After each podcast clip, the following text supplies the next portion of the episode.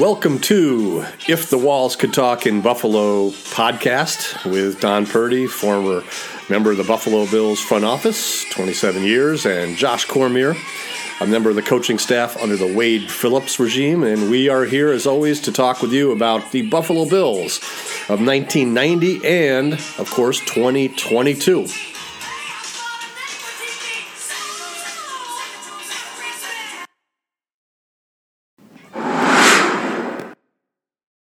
Welcome to episode 14. Don, how you doing? I'm doing well, Josh. Uh, how about this bye weekend uh, weather we just Yeah, it was great. I spent all day yesterday in a basement watching football. I, okay, that was an option. you accepted. I'm sure you got out there a little bit. I mean, Yeah, I did. I, I did for yeah, after the early games, but uh, I. I went to, I went to my buddy's house and he's got the whole seven TV set up and t- and the, the early games yesterday were awful. They were they you know and it was one of those times where if my boys weren't going to their friend's house, we probably would have done something you know family wise in the weather, but they had already made plans to kind of go on a play date and they were outside all day. So I'm like, well, this is I I can kind of escape and go watch you know three hours of, of, of football and get my get my fix. But it was it was ugly. It was ugly Well, football. It was, but it's funny you mentioned that too. You, you went obviously where you got the Sunday ticket or Yep, uh, yep. Yeah, because still I went uh, Channel Four on CBS. Verizon is still no games. No game. They didn't show the Bills game last weekend or this one. It was just um, Okay. They're still having that labor dispute or whatever. And next and Sunday night is obviously NBC. NBC, so that was on. So I, um, my, it's funny. I was out. I, I was late in scheduling a pool closing, and, and yes, our Florida friends, we have to close our pools up here. yeah, yeah.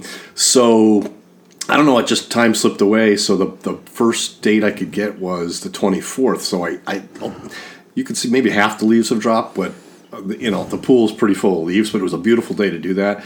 But Amy took a picture of me and put it on Facebook, and she said. Uh, Oh, she said, Don's getting out 2,000 tons of leaves. Wow. And she goes, You think anybody will notice the two? I, she goes, A ton is, I, whatever. It's just funny. It was an exaggeration. My dad texts five minutes later, so uh, 2,000 tons. I'm coming out next week. Yeah, I try to have like a thousand tons done for us to be That's the leaf funny. blower. But for a Bills fan, it was it was dialed up, especially if you're you know if you have a house and I mean let's face it, we're getting toward that back end of uh, you know that that window of weather. Like it was a great opportunity to to to put stuff away. What uh, what what did it look like for you on the bye week during you know your time there?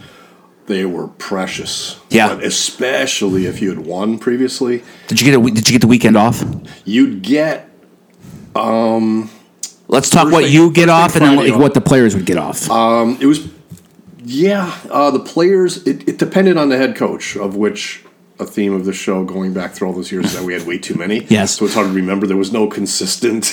yes. um, but we would almost always get the Thursday and Friday of the the in between the weekend itself. yeah. Okay. So you get Thursday, Friday, Saturday, Sunday off. Yeah. Okay. Yeah, it was great. Because you don't get the weekends off, obviously during the season No, either. So no, you- so you you get a four day. Yeah. You get a four day break. four day a four day And the players would usually. So we saw Josh Allen was at the Padres uh, Phillies game two. Oh, really? In San Diego on Tuesday. Oh, okay. So I'm assuming that you know Coach McDermott gave him the whole week off. Um, we we had that happen too. The one when we played in London, um, I remember Rex told the team. You don't have to say that they lost. Go ahead. oh, it was a heartbreaker.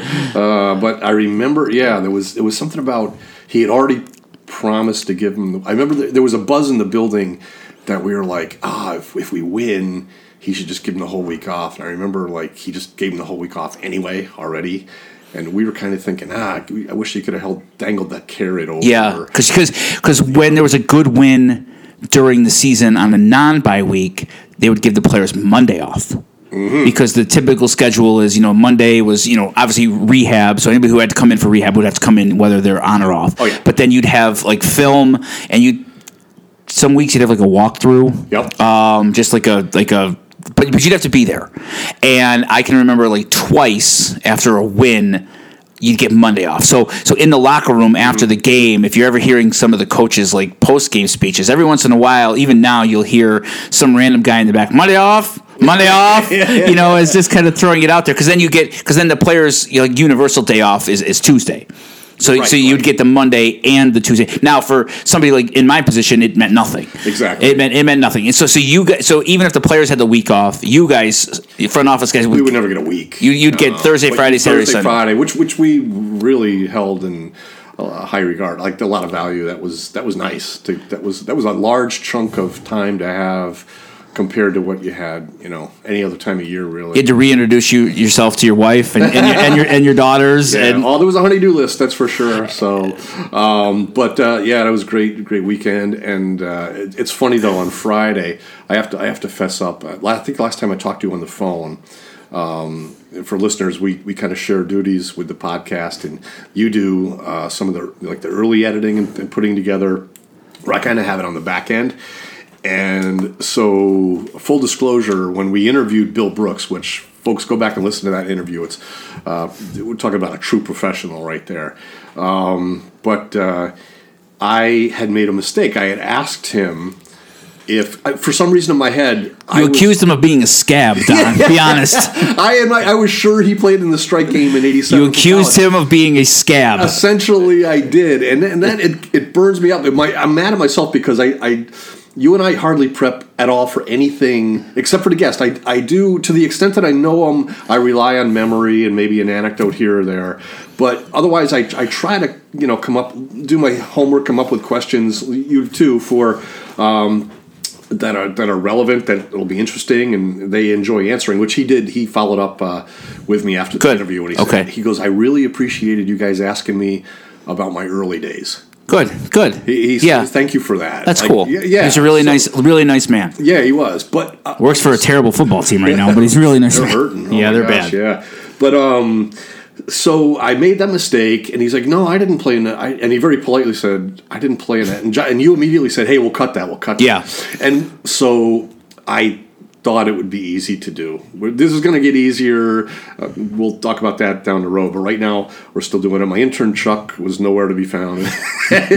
so I thought I had it where I with the program, the software that you use, it would be easy editing. It's the first time we really had to do that. Um, so I had it. I thought I had it fixed. It took me over an hour, and I did. I got it fixed. I told you.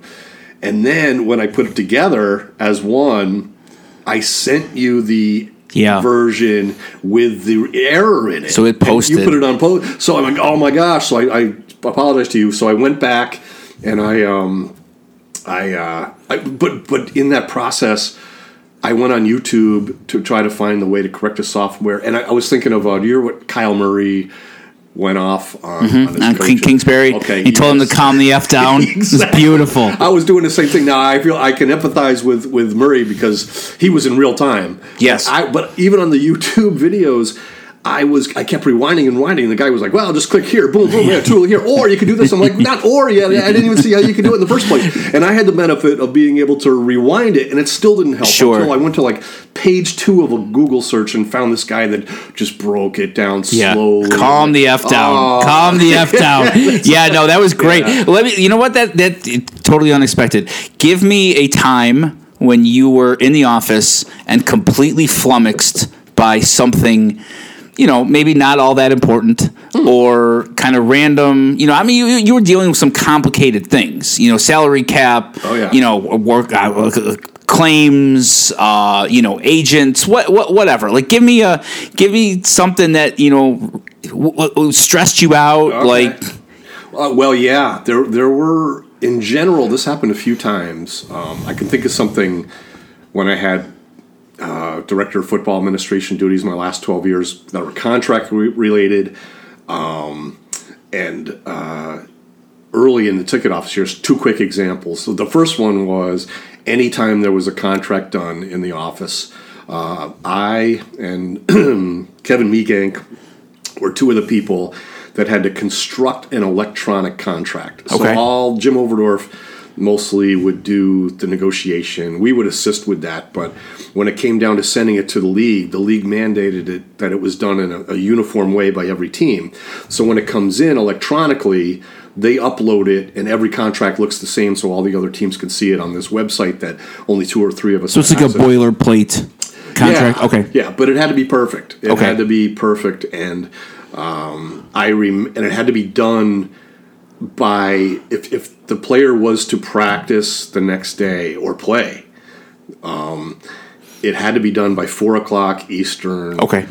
New York time, not four o'clock and thirty seconds, not four o'clock and one second. Yeah, it was time stamped. 359 59 yeah and if it wasn't it was not valid for that day Okay. so there were times where the contract would get agreed to agreed upon signed at like three o'clock and if it was a complex contract Did you have most of it already kind of like ready to go? Ah, it depended. There were there were times where you know the agent would say, "Hey, you know, you throw in this incentive, and, and we got a deal," and that would get done, and it would come out of nowhere. So you have to create this and, and find incentive language to use as a template, put in the actual numbers in, whether it was likely to be earned or not. Okay. and so you had like an hour, less yeah, an hour. sometimes. Okay. yeah. and if it wasn't done, they like coaches they didn't care. It had to be had to be done. Right. or right. you You're just expected to get your job done. Right. And Yeah. they didn't care how difficult it was. Yeah. And that that happened multiple times. Okay. And I I had to be either close my door or for some reason if I didn't close my door, if someone would come in because I didn't think of it, I'd, I'd have to I hated to do it, just be rude and say, I'm sorry, I can't talk right now. Right. In fact, can you shut the door? Okay. And I would sit there literally sometimes sweating and Did you ever not get one on time? Um, it, yeah. I I don't remember the consequences being that bad because if it was during the week, we were able to get it in the next day and then have the player practice in the afternoon. And somehow we, we had a paper trail that showed that we were compliant. Okay. But there were, there were, it, it was still, pressure. Yeah, it was still tough. When I go back way early to my ticket office days, this is how tickets were usually purchased. They were purchased at a window by phone with a credit card or at a window. A lot of people wanted to just come in to the ticket office Sure. to a window. Yep. Hey, show me a chart. Yeah, What's available? yep, And they would yep. cash, Oh yeah. especially during playoffs. So there was one time that the tickets were behind us, and on the on the counter, um, and I was just in my first or second year and uh, trying to make a good impression. And uh, I remember the guy put his cash down through a window. There's like a two inch slot underneath the window, and um, he put it there. I went to get the tickets, came back, and the cash was gone. And I'm like, "Sir, where's where's the money?" Because I already paid you. No cameras. No, cameras. uh, no. Right. I was like, "Uh, "No, sir, I didn't. I didn't take the money." He goes, "I'm telling you, I already paid you, man. What are you trying to get in this big fight?" And he insisted that he paid me. And I remember in the back of my mind, and someone at the other window didn't see it, but they kind of caught it peripherally and heard it, like a slap on the counter, where he had taken the money and pulled it back. Oh wow. But you couldn't prove it. It was his Couldn't word against it. mine. Right. Oh. And so And you're a young guy. Yeah. and it was a few hundred dollars. Yeah, sure. So he, we had this dispute, and finally I had to go back and get Jerry Foran, my ticket manager, and he hardly ever did this. But he said, "Have that guy bring him back to my office." He brings him in. There's a window you could see, and you could see the guy sitting there and explaining the whole thing. The door was closed. Couldn't hear it. And all of a sudden, Jerry Foran, he let him talk. Yeah. But then he, in my, in my defense, he's like pointing at him. He's like, "This guy who works for me is Yep. so honest. He would never do that. Get the hell out We're of my nice. office, right? Like, like, and, Good. And he told, and That had to feel good. It, yeah, he had my back, but at the same time, man, I was always so careful after that because I, if they had my back like that, I, I didn't want to let them Yeah. down, and it was just, it, and it's weird that like It was the, horrible. The the like especially when they're good, like tickets are like an emotional purchase, right? Yeah. It's it's it's different than buying I don't know groceries or whatever. Like I, I'm sure you dealt with a lot of like heated people. Oh, yeah. in the ticket office just from Yep, and we were like, Lieutenant Boiler, where are you? Boy, did we get some mileage. yeah, our boy, our boy. That's great. Yeah, that that's like the, the, going back to your you know editing story and all. Like Yeah. there's there's a lot of. It's funny how you know you look back at those days of of like the high pressure environment. I mean that is Oh, like the high. You know you're not we're not we weren't players, but next next best thing like that whole competitive environment, the whole the whole thing there every day, every week. It's it's. I mean it's either you or them. well, uh, and here's what was at stake. You- You're so right. Let's say it's, let's say it was a linebacker, or say let they were okay. It's in in the middle of the season.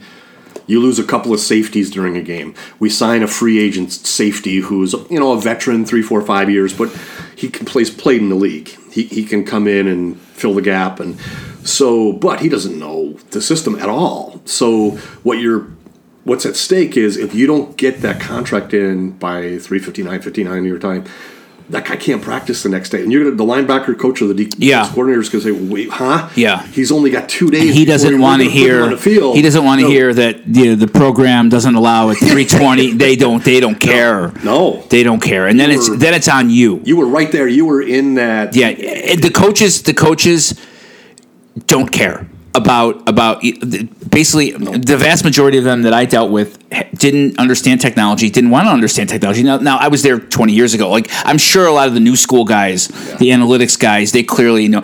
I, I would I would dare to say over half the coaches on the staff when I was there could not operate a computer in the most basic way. yeah and let's say it was going back to that was 2000 That was two. Yep. oh man I got a great oh boy oh boy I got a great especially with our next guest coming up at the end of the week Henry Kuntu. I'm spilling the beans here. Just we got on this path I didn't expect to, but uh, you just gave me a great idea. And Okay. we're gonna do it later in the show. Yeah. So so so it just it the pressure and the you know you walk in there and, and it's it's weird because everybody's you know friendly and everybody's it, it's cordial. Yeah. But you're also it's not a typical environment because you're competing against 31 other Oh, yeah. you know teams that want to ruin you. They want to beat you. They want they want you to lose and them to win. And that goes all the way down to the cafeteria staff. Like, like you're just you're in it together, but it's just such a pressure cooker that Yeah. and, and you're literally that week you're competing against a whole other group of people who are spending 90 hours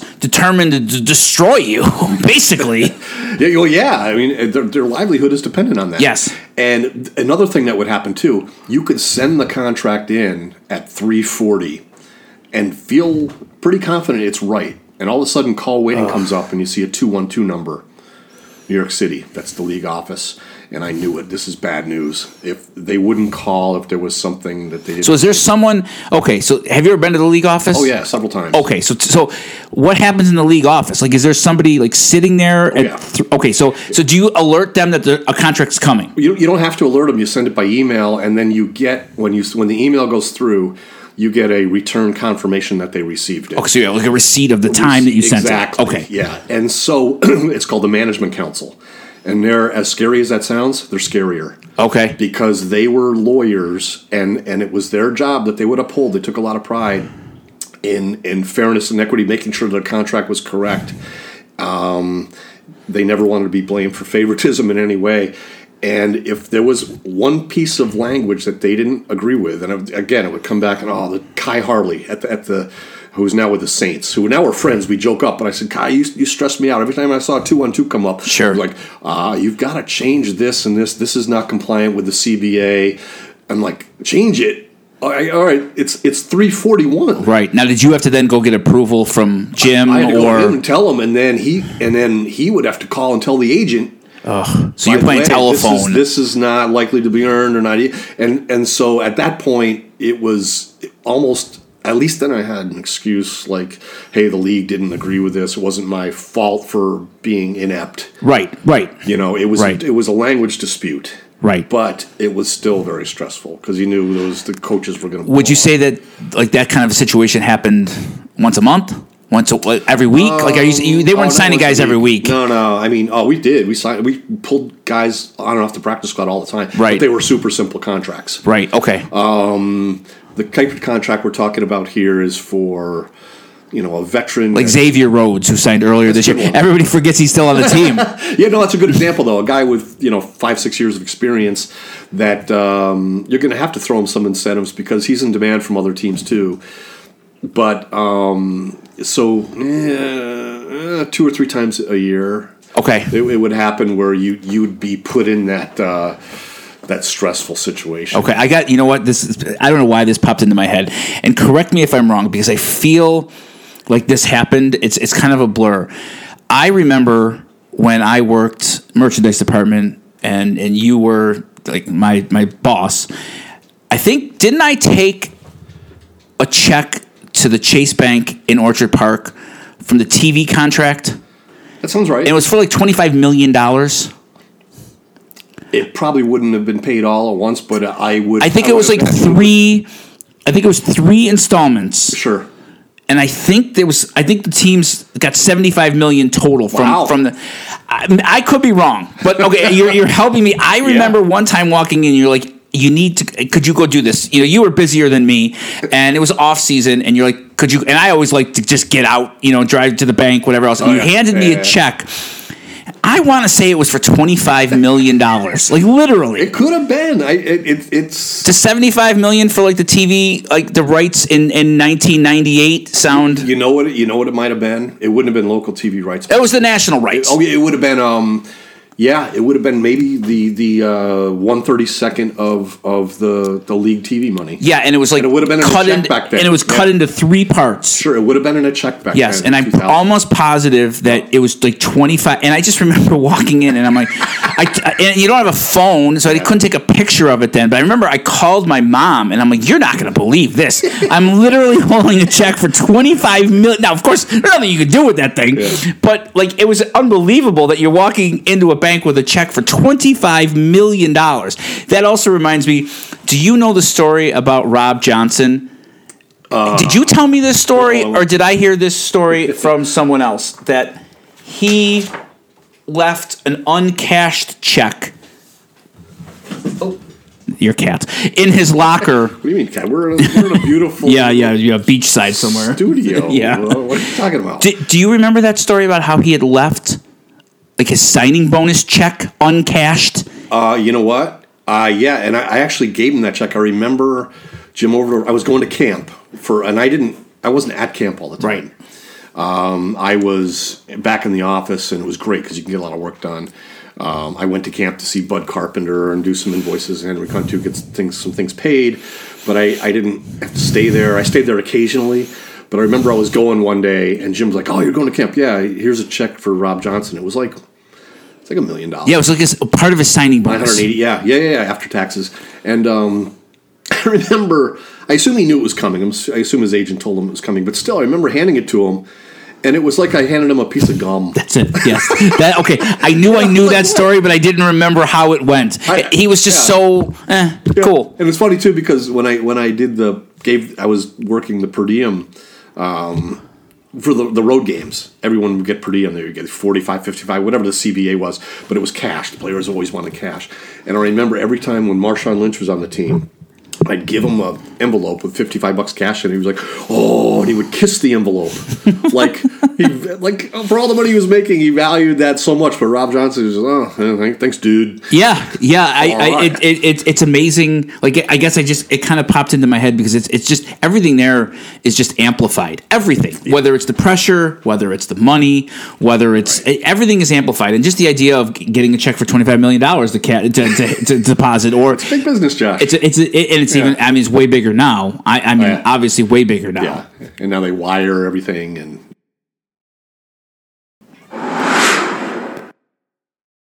Another thing, Josh, watching football over the weekend, um, a couple of the storylines that were kind of surprising around the league uh, were, were strengthened, and that's the AFC East uh, teams winning again. And they're clearly better, at least the records show that so far, and uh, the New York teams both winning again. Yeah, the New York team's uh, kind of timely with uh, your interview that or that article that you just did for uh, Buffalo Rising. Yeah, yeah, they, I, I was happy they picked it up, and uh, uh, Odyssey did as well. That's Um, awesome. It was, kind of, but uh, of course, we got a little plug in there about the uh, podcast, but uh, it would seem well received. Yeah, we ask everybody, you know, just to please follow us at If the Walls Could Talk in Buffalo podcast on Twitter, which is IF Buffalo. Uh, you know, Spotify, Apple, or wherever you get your podcasts. We're really excited about you know where we're going and and how fast we've been growing. We uh, likely have a, a pretty major announcement about the podcast coming in the next couple days, and maybe a little bit of like reformatting and and and kind of changing things up and, and growing quite a bit quicker. Uh, we're going to hold off on that until we know for sure. But uh, good things ahead, Don Yeah, yeah. yeah. good things ahead. So I know that you have uh, a question for me. Uh, you know what? I do. Let me formulate it a little bit more in my head, and let's do it after we talk to Jamie Mueller because it's a good one.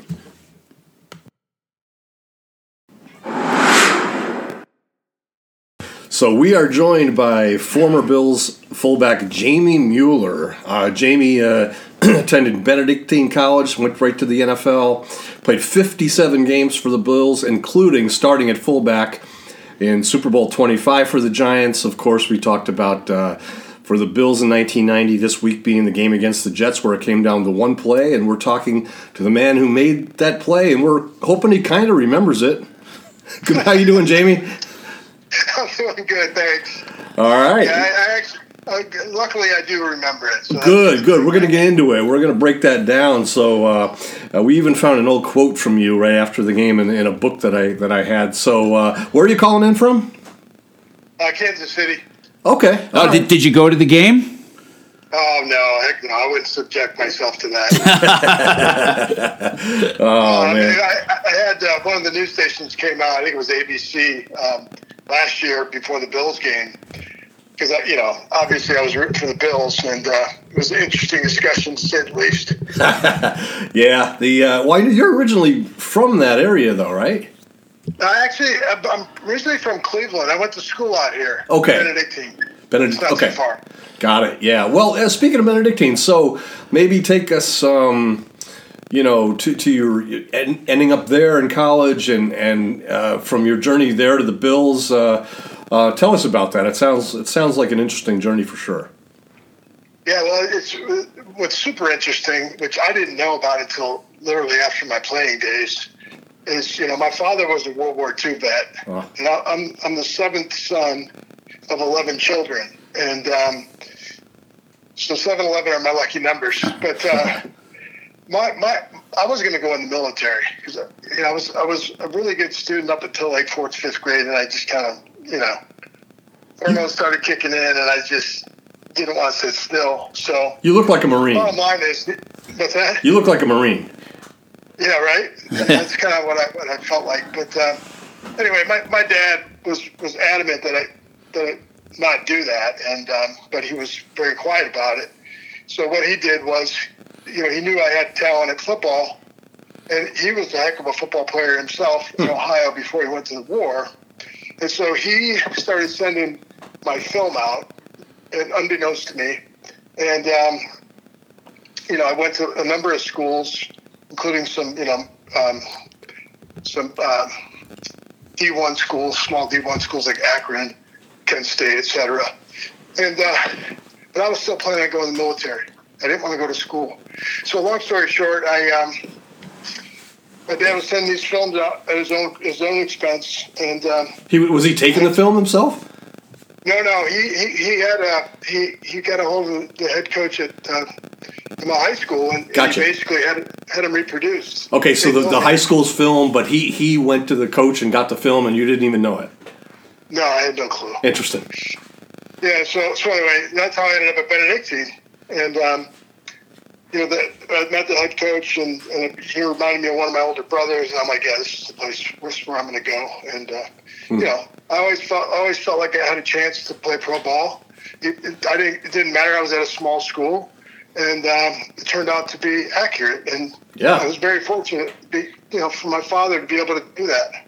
Yeah, so you were you were uh, I saw I think it was in college or in the NFL maybe uh, you know hitting the weights like crazy one of the strongest players in the NFL was that something at, at Benedictine that you were stressing the weightlifting and, and that Yeah, I mean, I was, I was a bit of a gym rat. I mean, I, I, in retrospect, I wish I would have probably done a little more cardio. I probably wouldn't have gotten injured, but that's a different story. But um, yeah, I mean, I, I, I was always gifted with strength and speed, and um, you know, I, I I used it to my advantage as best I could. You know. Yeah so then um, so you're drafted by the Bills in uh, the third round um, what tell me what do you remember about that Yeah, so that so that was, I, you know, I think what solidified me getting drafted as early as I did in the third round. I think at that point there were twelve rounds.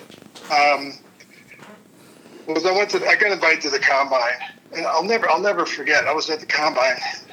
Jim Harbaugh and I got picked up together, and, and man, man, you talk about like the difference in in, in attitudes and in. Um, kind of like he, was- he was he was PO'd because there wasn't a limo picking him up, and, and, and I was like, wow, man, this is hilarious.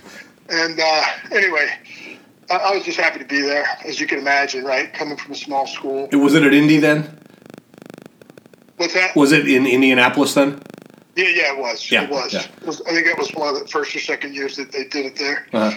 And um, I I it out really well. I mean, I'm sure you could look look it up and and find find the stats. Um, and and so I think that's then the Bills traded up so they could you know ensure that uh, that they were able to pick me first in, in that third round, or, or it was actually the second third round pick that the Bills had. And so that's you know that really solidified it for me because I did really well at the combine, and you know I matched up well in, in all the you know physical talents and physical abilities. So um, I- that I- really solidified me getting drafted. I have the media guide in front of me here, and it says that you uh, basically it was the the pick that the Bills traded uh, for Joe Cribbs, who uh, you know had, had a good NFL career. Uh, they, they traded the pick. Uh, they traded Joe Cribbs to San Francisco, who traded him like a you know the second choice, you know their second choice in the third round to pick you up. I like to ask a bunch of the guys who we've had on, like what was it like when you found out like the Bills were calling in '87? Like were you sitting at home and, and telling nobody to answer the phone that day? Like how did you? Was it on TV like the third round then? Like how did you find out it was the Bills?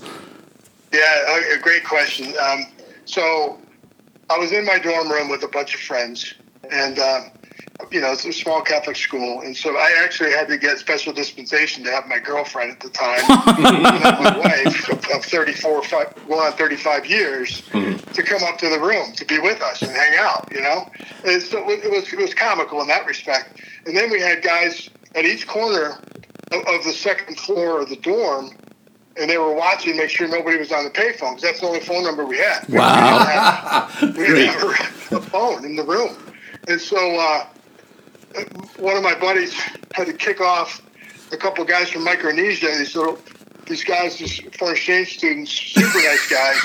and, I and he was a big guy, and I think he scared the life out of these kids. I can picture you had the left tackle at one door and the right tackle at the other door, and Yeah, exactly, exactly right. And so, uh, but literally within about 15 minutes of that, as soon as they went off the air, um, Marv Levy called, all right. and then he put then he put Elijah Pitts on, and then uh, yeah, I was I was so excited. It was so it was so cool. The, the entire dorm just erupted, Cool. and uh, it, it was a lot of fun. Were you the first player to ever be drafted from that school? You know, there was a guy back in the uh, 60s or 50s, I believe. His name was Irv Comp, and he was a um, Green Bay Packer. Hmm? But uh, outside of that, you know, they've, they've had a couple guys go to camps since, um, but but nobody's made it. Yeah. So you're on your way to Buffalo. How, what was the what was the uh, adjustment to, to Buffalo? I'm sure it was your first time here. Yeah, well, it, probably the biggest thing was, I mean, we had we had a you know we ran the wishbone, so it was, it was a pretty simple offense that we ran, and um, there wasn't. I mean, we we had a lot of uh, uh, signals for kind of pretty much everything we did was signaled in from the coaches in some format or another, and uh, so the signaling piece of it was was pretty easy to acclimate to with Buffalo, but but the um, all the variations of all the different plays, you know, that was that was quite a bit for me to to, to consume and take in and, and educate myself to the point where I was confident. And then um, and then really the biggest thing is just the speed. You know, which the game the game, you know, is so much faster in the pros as you guys know. And it, it was very evident to me. Um, like everybody's so talented, you know, and so it, it's uh, you know you, you're not going to get by with just strength. You've got to definitely learn techniques, and you've got to learn, you know, to be a smarter player, and uh, much more so than than what I had to do at Benedictine. So in 1987, your rookie year, I, I'm, I'm looking here, and it says that you had six kick returns for 93 yards. I saw that too, and I'm trying to. If you could recall seeing like, you know, second string corners being sent downfield to tackle you, like the fear in their eyes. that would be terrifying trying to tackle you on a kick return. yeah. Oh, that's pretty funny. Well, you know, here, here, here's the here's the funny thing, right? So you, you guys remember Jim Ringo, right? Yes. he was before I got there, but he he was a, a legendary coach. I heard his name all the time. Yeah, yeah. So he was the OC, and and you know, and Elijah Pitts those guys both played in Green Bay together, and um, you know, it, it's interesting how, how the game's evolved, right? And be, it, it's my understanding, you know, back in the day during Jim Brown's era, you know, the fullback could do it all. That's why they call him a fullback. Hmm. Halfback could do half of what a fullback could do, hmm. and so interesting. Like if you think about it, it makes a lot of sense.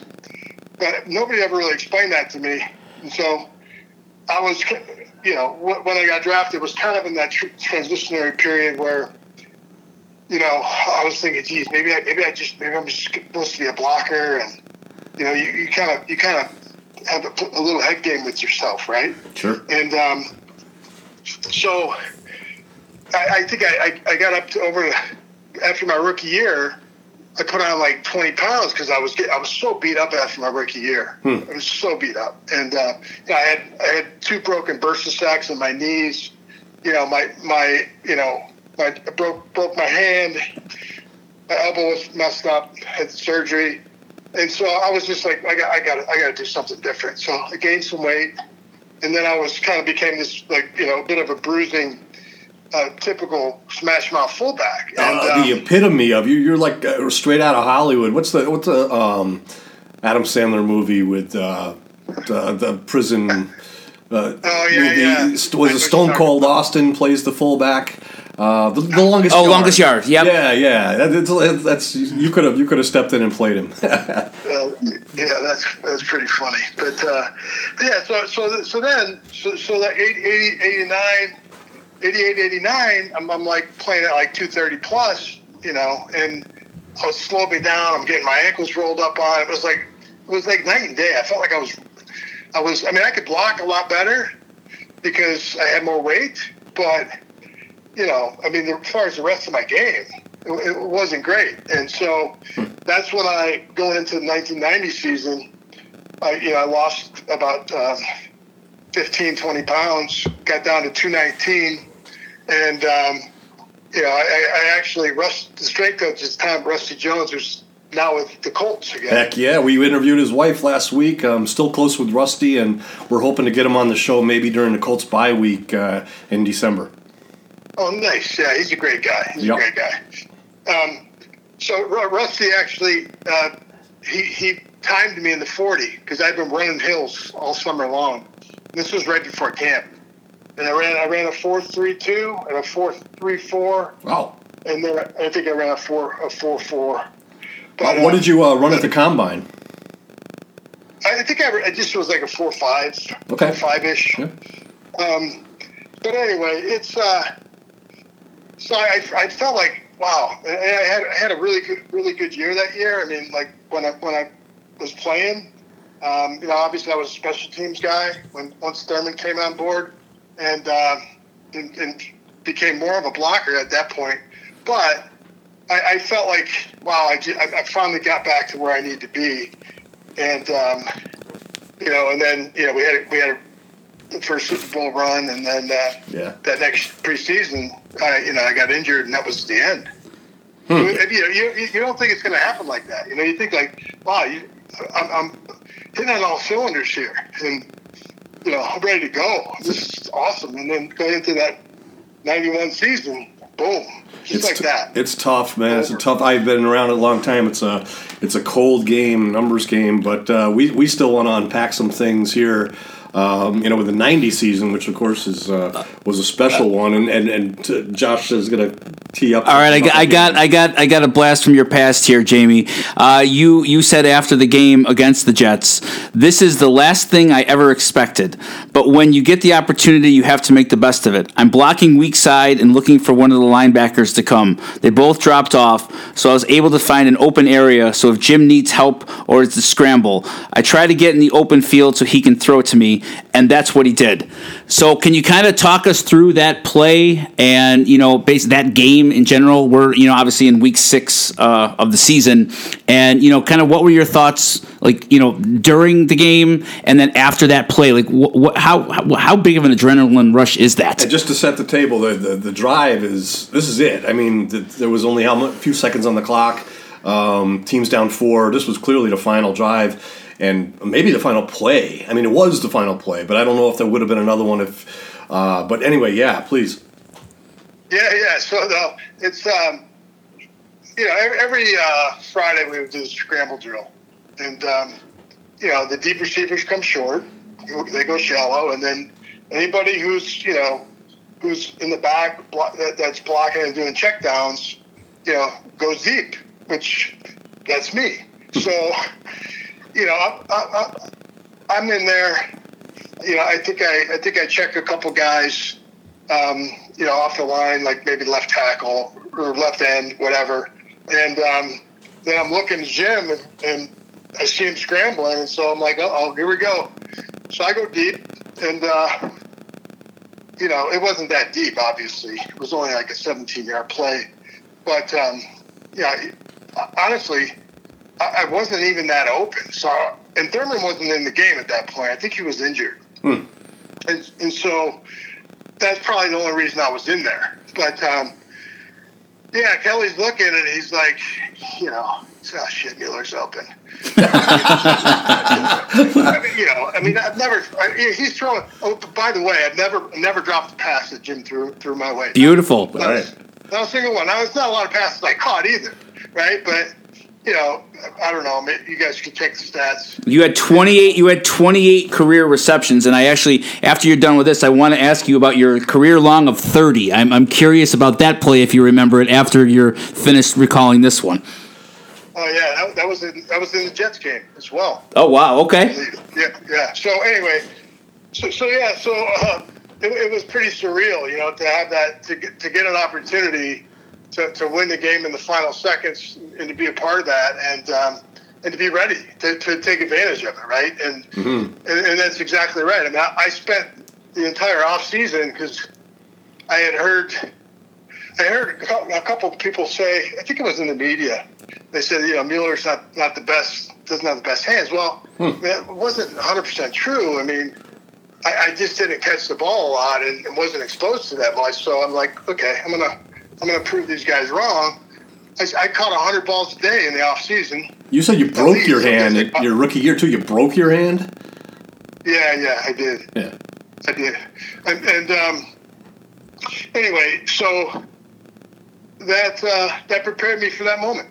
Yeah, and Marv, eh, Co- Coach uh, Coach Levy after the game had a quote saying that today Jamie caught the one he had worked the whole off season for. I was going to ask you, but you just kind of answered that. That obviously the coaching staff, you know, realized the work that you had put in.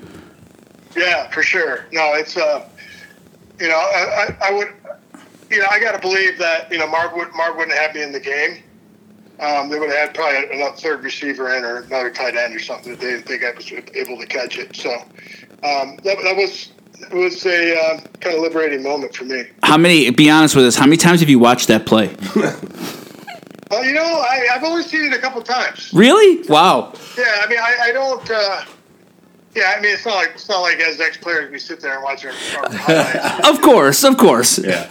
I remember my vantage point. I've seen, it, I've seen, it, probably a couple times. Yeah, I remember I was, you know, at the game. I was in the press box, and uh, the play was going from my right to left because you caught it in the scoreboard end. And uh, when the when the ball went in the end zone, you know everyone stood up or was already standing up just out of anticipation, and I couldn't see who caught it. All I saw was all the all the players, you know, Bills players celebrating, and uh, all of a sudden.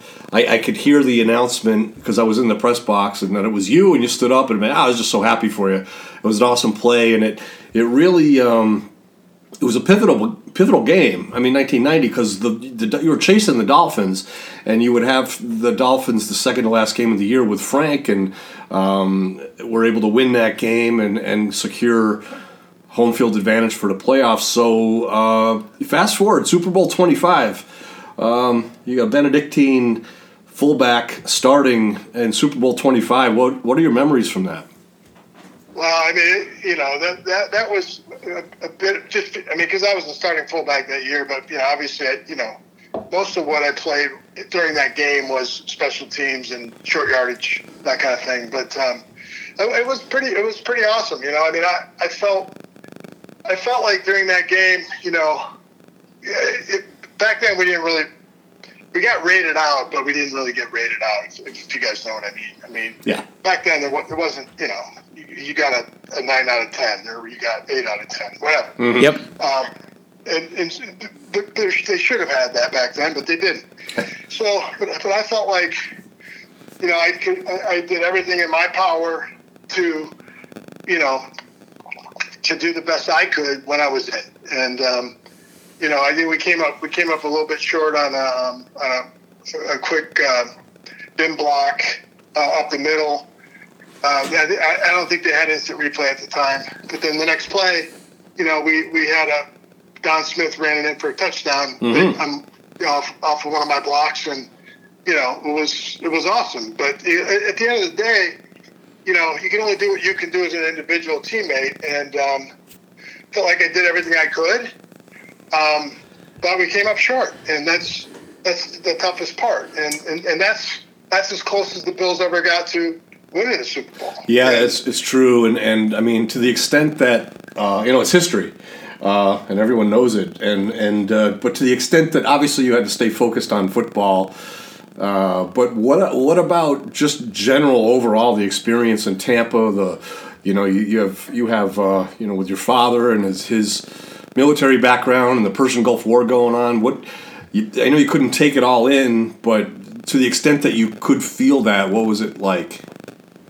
Well, I, I, it was palpable. I mean, I, I, I'll just say, you know, I, I was at the 50 yard line when uh, Whitney Houston was singing the national anthem right Mm. before the, the fighter jets went overhead. And it was, and I'll tell you what, if, if, if, if it was just, it was spellbinding. It was unbelievable. It really was. And, and it was electric because the fans were red, white, and blue for both teams, right? Yeah. And so it was, it was uh, it was special in that regard, and you know, really have, having the war ongoing, and um, really gi- gives you such a great respect for our military and and and the, the job they do, and putting themselves in harm's way, and um, you know, I think we were all really grateful that uh, we were just playing football, and we had the opportunity to play football because of those those folks in the military and Amen. that kind of thing. Yeah, that's that's that. that's really well said. I guess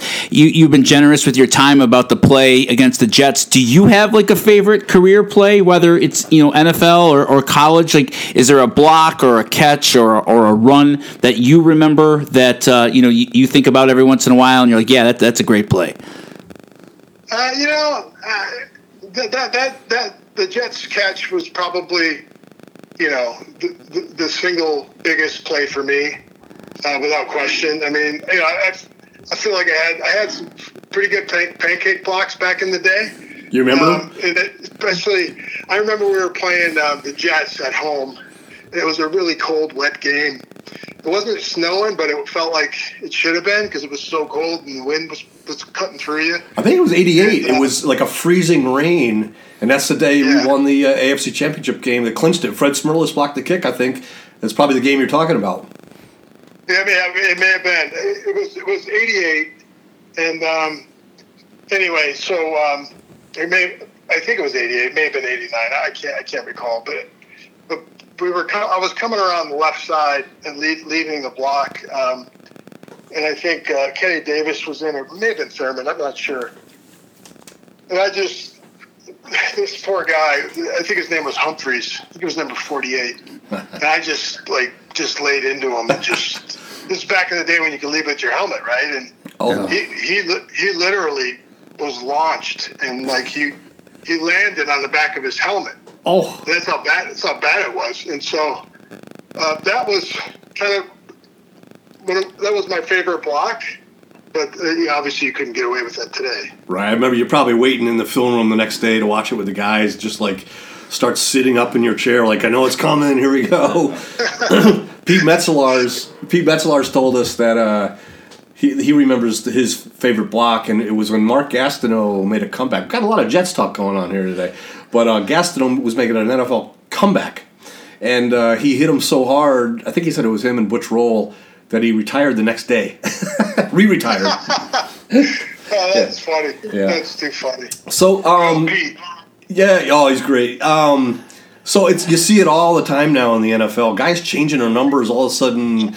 Uh, you know, the, the used to be you know fifty six. Now he's number nine, or well, all the time. But it was not very common when you played. But you did. You changed your number from thirty nine to forty one, or vice versa. You remember what what was that all about? Well, so 41 was not available when I was a rookie. That Okay. was my college number. Got it. And, um, and yeah, that, that's as simple as it was. And I think, you know, during the off season of, um, of 90 or going into the 90 season, I was, um, I, I was, you know, I was training so hard and I was kind of looking for a refresh. So I'm like, you know what? 41's available. I'm going to grab it while I can. And, and that's why, that's why I changed from 39 to 41. So, so Jamie, so your your your career ends, like you said, kind of abruptly. Like, what was the adjustment period for you? You know, a lot of the guys have told us, you know, that it's it's it, it was difficult, you know, to, to kind of give up football and, and the rush and, and, and the adrenaline and even you know the diet and the eating habits changed. Like, what what what did that look like for you? Yeah, it was tough, man. I mean, because I wasn't ready to give up the game. I got cut when I was injured. Yeah, I, I literally just had surgery, like not like within a couple weeks when the Bills cut me. And you know, I, I, I don't I don't blame anybody but the owners at, at the time, but uh, because you know Napoleon, he was always really upfront with me, and and frankly, you know, I didn't I didn't handle that situation as well as I could have. Um, I, I, honestly, I was just so I was just so angry and distraught that my career could be over that I, I, I just I, just basically um, stayed away from from from the Bill Stadium. I'm like I'm like I'm not coming in. And I talked to Marv. I said, listen, if I can't be there, if I can't play and, and have a chance to play, I'm not coming in. So I didn't handle that well at all. But the transition, I wasn't, you know, I got to realize at the point when I got cut, I was probably weighing, you know, 200 pounds at most, 205 maybe, and, you know, kind of dwindling. Um, and I wasn't ready to give it up. So I literally rehabbed myself with no, no, you know, physical trainers or anything. Rehab, rehab myself, built myself back up to about 225. I ran a, ran a 4.5. Um, was benching, you know, four, four plus, 100 pounds. And I was like super strong again, back kind of my college days. And I felt great. And so um, I had a number of teams call me. I showed up at KU, University of Kansas, on their pro day, and they let me work out. I say, listen, Jamie Mueller, blah blah blah. I said, I want to, I want to, want to, you know, run for the scouts and do whatever I need to do. And they're like, okay, you can do it. So I had like four teams reach out to me, my agent, and um, once they they realized the Bills had a big, big X mark against me on the medical side, they're like, dude, nobody's gonna, nobody's gonna, nobody's gonna, you know, take a chance on you. It's not gonna happen. So that's when I said, okay, it's time to move on. So and then you got that was probably an 18 month period to get to that point. And so then it was like, okay, got got to get the, a real job in the real world, and uh, that's what I did. I started out. I got into uh, selling chemicals with a guy who used to be a Dallas Cowboy, John Niland, and then um, I parlayed that into getting into uh, pharmaceuticals and biotech. And Yeah. that's right for the last 20 some years. Yeah, no, that's great, Jamie. I could tell you're a businessman because when we when I reached out to you, uh, I think it was on Facebook, and then we were we were communicating by uh, email, and you're like, "Hey, could you send me a calendar invite?" And I'm like, "That's the first time I've been asked that." But uh, sure. Mike Mike Lodish Mike Lodish didn't want an electronic calendar invite. no, he didn't. That's funny. I talked to him, uh, uh, I think, about 18 months ago. He's, Yeah. he's funny. Yeah, no, you could tell it, and uh, likewise too. Post career, I, I think uh, on one of the your profiles on on maybe it's LinkedIn, but uh, you know, you're you're still such, you're a much leaner version of of yourself, but uh, obviously you're doing great and with the discipline and life lessons you learn in football. Like as far as what you were just saying uh, about your post career and any kind of animosity, I knew none of that. I don't think anyone ever did. You're just remembered um, in Buffalo as a blue collar lunch bucket, great fullback. Uh, you're my Uncle John Van Wicklin's favorite player for, for whatever. Yeah, you're, you're you're also a little bit of like a cult hero around here. Uh, a, a, number of people who I told that we're going to have you on the podcast, I got a lot of, oh, I loved that guy. Yeah, a lot of those. A Buffalo guy. Yeah, I was awesome. I was at a wedding last week, and I was at a table. A friend of my my wife's uh, teacher friend husband, a guy named Tim Lipinski, and he was a, a season ticket holder at the time, and he had a group of like fourteen of them, and he remembers after uh, home games where you and this is this is what he remembers you and Shane Conlan coming to Callahan's after home games and, and I guess that was kind of a regular thing. Do you remember that? Yeah, yeah, I do. I do. Well, it wasn't super regular, but yeah, we used to go there on occasion for sure. Yeah, he remembers it big time. So, uh, yeah, that's that's good stuff. Um, how about your family? Yeah, no, I've got three kids. Um, they're all they're all adults now, and um, they're all doing well blessed. Everybody's healthy, and um, yeah, yeah. I mean, everybody's everybody's doing good. So very blessed in, in so many ways. Great to hear you, now, Jamie. Um, again, I know you're a busy man, and and uh, for you to carve out time with us uh, has been a lot of fun for us. But I know even more for our, our Bills listeners, um, and uh, we can't wait for them to to hear you recall your football days and what you're doing now. Yeah, thanks a lot for your time, Jamie. Yeah, no problem, guys. Hey, hey, you guys mind if I get a, get a quick plug for my uh, my product I developed? Uh, always, go ahead. Go ahead, you bet. All right, so um, trainmaximus.com. Train. Uh, it's Train Maximus. I, I sent you a link to it. Uh, okay. Don, check it out. It's it's it's a product that uh, my, my son is basically taking over right now because I'm because I'm back in the industry and biotech again after developing this product. All right. Get it patented, but. Uh, it's been a cool run, and it's it's a product that, that's going to help a lot of people, uh, both in, in, in, medical world as well as athletes trying to get a leg up. So check it out. Are you guys? Are, is that on like uh, Twitter and, and, and, Facebook and stuff too, so I can promote it? Uh, yeah, I think I, I think I've got a set. I, I, yeah, I'll send you the links to all those. Yeah, please do. We'll yeah. we'll, we'll push it out. Absolutely, awesome, that too. Guys, appreciate it. All right, take Thanks, care. All right, thanks a lot. Bye bye good stuff there with Jamie. I'm still, it still cracks me up to think about. Uh, every time we talk to someone from that era, you know, no cell phones, and when they're getting the draft call, but one payphone on his floor, and he had to guard it. That was yeah, that was crazy. It's great. It's great. Funny stuff. So hey, Josh, it's time for uh, the countries. All right, um, you can so go first here, Don. I, yeah, listen, I'm going to real quick, and I know the listener has the benefit of being able to rewind. Uh, unlike, well, I did too when I was trying to figure that other stuff out. But here we go. Here are the countries that we've selected so far. They are in order of uh, they're grouped by continent. So uh, here we go: Hong Kong, Israel, Japan, Kuwait, Philippines, Qatar, Vietnam, Bahamas. Canada, Cuba, Haiti, Honduras, Mexico, United States, England, France, Germany, Italy, Norway, Poland, Sweden, Ukraine, United Kingdom, Australia.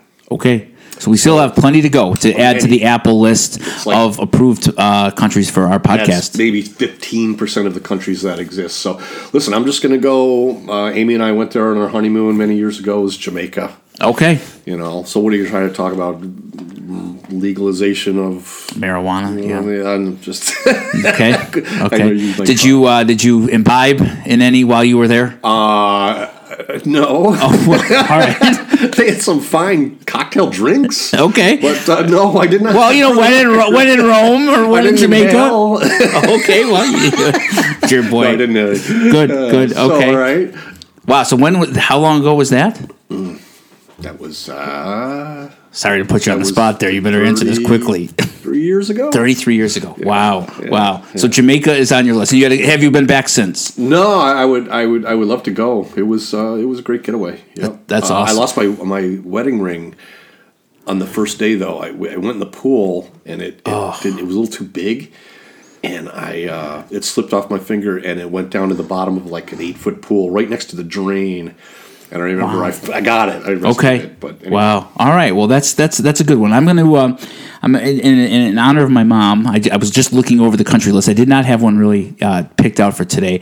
She always loved the the alpine country of Liechtenstein, which was the smallest country in Europe other than the Vatican City. Okay. It was. It's the smallest country that's not like a city. So there was like Monaco and uh, the Vatican, but Liechtenstein for some reason always captured her attention. She liked the name.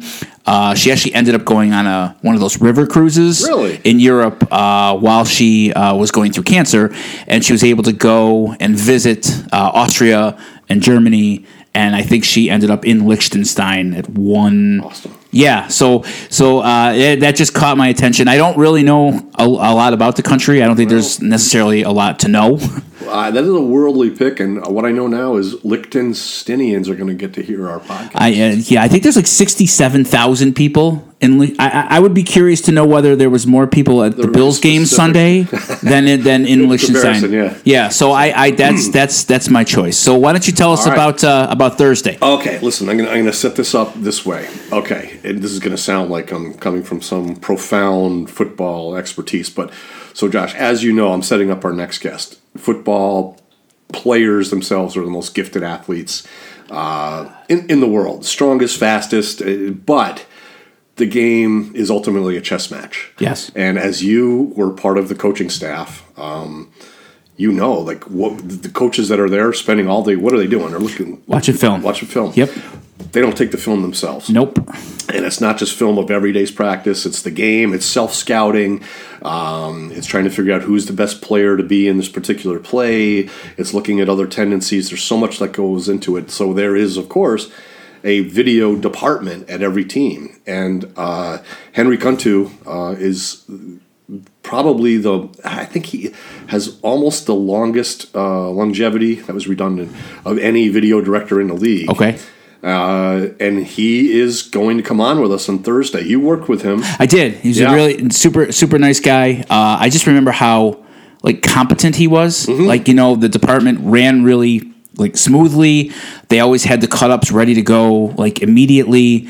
Um, they were real professional. I loved the the office back then because this was still in the era of the uh, videotape. Mm-hmm. So that wall, that sliding wall with the cabinets where all the videotapes were from the Bills. So basically, it was a library of every NFL game from I would say, oh boy, this was probably from 1990 all the way through 2000 No was kidding. on. Do you remember that? Like those sliding cabinets. I don't know if I ever saw it. I think you- I remember you telling me about The it. The video room was kind of like in the middle of the Yes. of the hallway, and it was like this open room, almost looked like a, like a laboratory.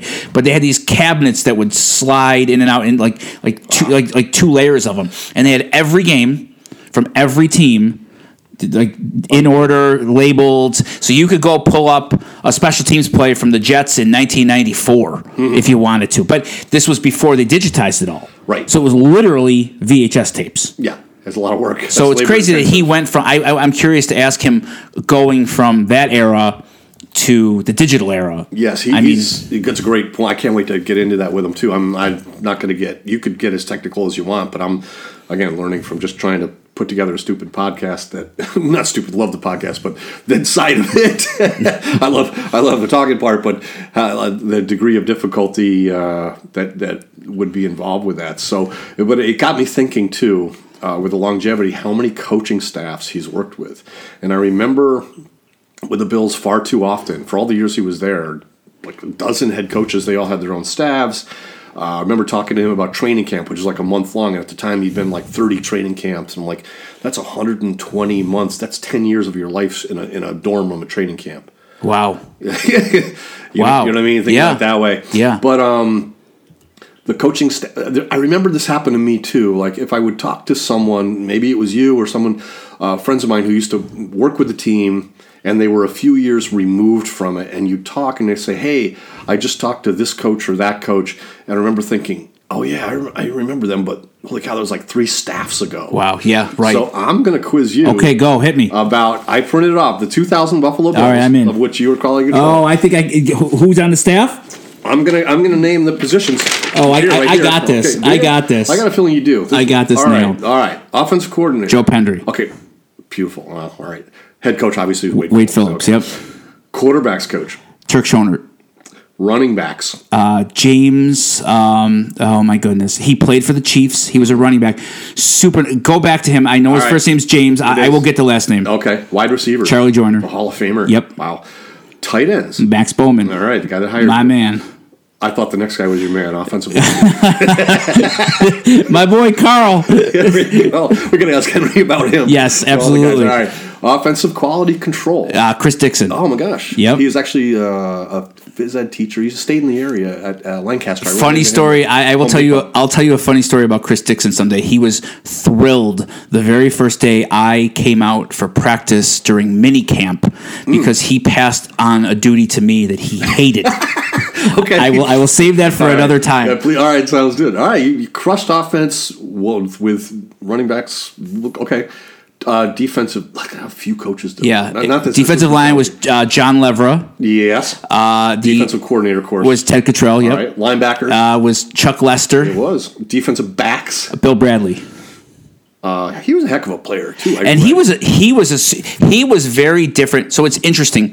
The offensive guys, for the most part, were really high strung. I mean, obviously Carl. I, I love Max, but he was a real high strung guy. Turk Schonert was quiet, but real kind of like A type. Yeah. The defensive guys was the most laid back group of coaches. Ted Cottrell I mean, could have fun in a, in a shoebox. Uh, John Levra was this really quiet, the antithesis of what you'd think a defensive line coach would be like. He was real. He was short. Yeah. like he was maybe five five, five six. This Yeah. this small man, really soft spoken. Like, like well educated, you could tell. Absolutely, the antithesis of what you'd think a defensive line coach would look like. for sure. Chuck Lester, like he played linebacker at OU. There was some debate as to the quality of his play there, uh, but he played linebacker at OU, which he'd never f- fail to remind you of. And but he was again kind of laid back, and then and then Bill Bradley was super quiet, like really nice guy, Yeah. um, like real thoughtful. Uh, all the defensive guys, and I think they took on the personality of Wade. I would, yeah, except for Carl Mauck, maybe. He Well, was- but but the off, the offensive Yeah, guys yeah, were, yeah, were just it was just saying. it was different. James, oh my god, that's gonna that you know what that's gonna bother me. I want to help you out here, but we're not done. Special teams. Yeah, he who shall not be named.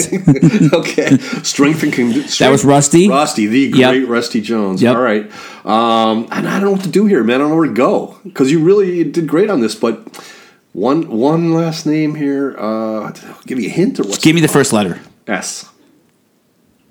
Mm, not helping you, man. Didn't help. James. It's not James Stevens. Oh my. no, no.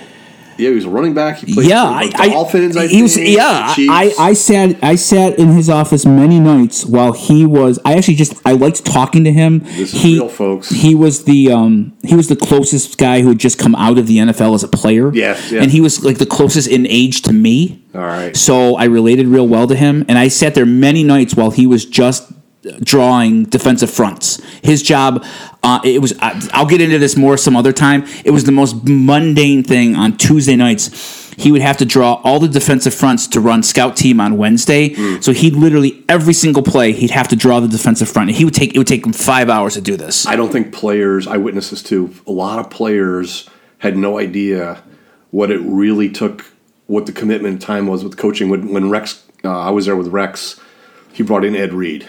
And so I worked with him, you know, with relocation and all that. He just kept saying, I, I cannot believe he wasn't as great a player as he wasn't as smart as he was. Yeah. Ed Reed. Peyton Manning will always say Ed Reed, uh, and I think Brady said this too, was like one of the smartest, most studious safeties he's ever played against. But he he still just did not It- dig the the. It is of it. mundane. Yeah. So much of it is not glamorous. Yeah. Mm. I mean, he literally was drawing defensive fronts for three, four hours. James Stock Stockman. oh, you're so close. James Saxon. Damn it. You did great, man. You got a you got an A minus. You got a you got a ninety five. Thank you. Yeah, Thank you. You James- did very well. James- I, this was totally James Saxon. I, yes. I, I brought. I was thinking of Henry. I brought this up. You had no idea I was going to go there. it's awesome. Nice. Well done. Thank you. Thank you. We will uh, we will talk uh, talk with everybody on Thursday. All right. Look forward to it. And one week later, the irrepressible irrepressible Bills waited until the waning seconds to produce their third straight cardiac comeback. Here's Kelly to throw. Looking. Can't find anyone. Now he throws. Touchdown! Kelly Mueller! Touchdown! To come up with the interception. 26 seconds. Kelly scramble to the unlikely receiver, Jamie Mueller. 14 yard touchdown. Boom! Remember when you were with the Beatles? Sure. Sure. That was awesome. Was.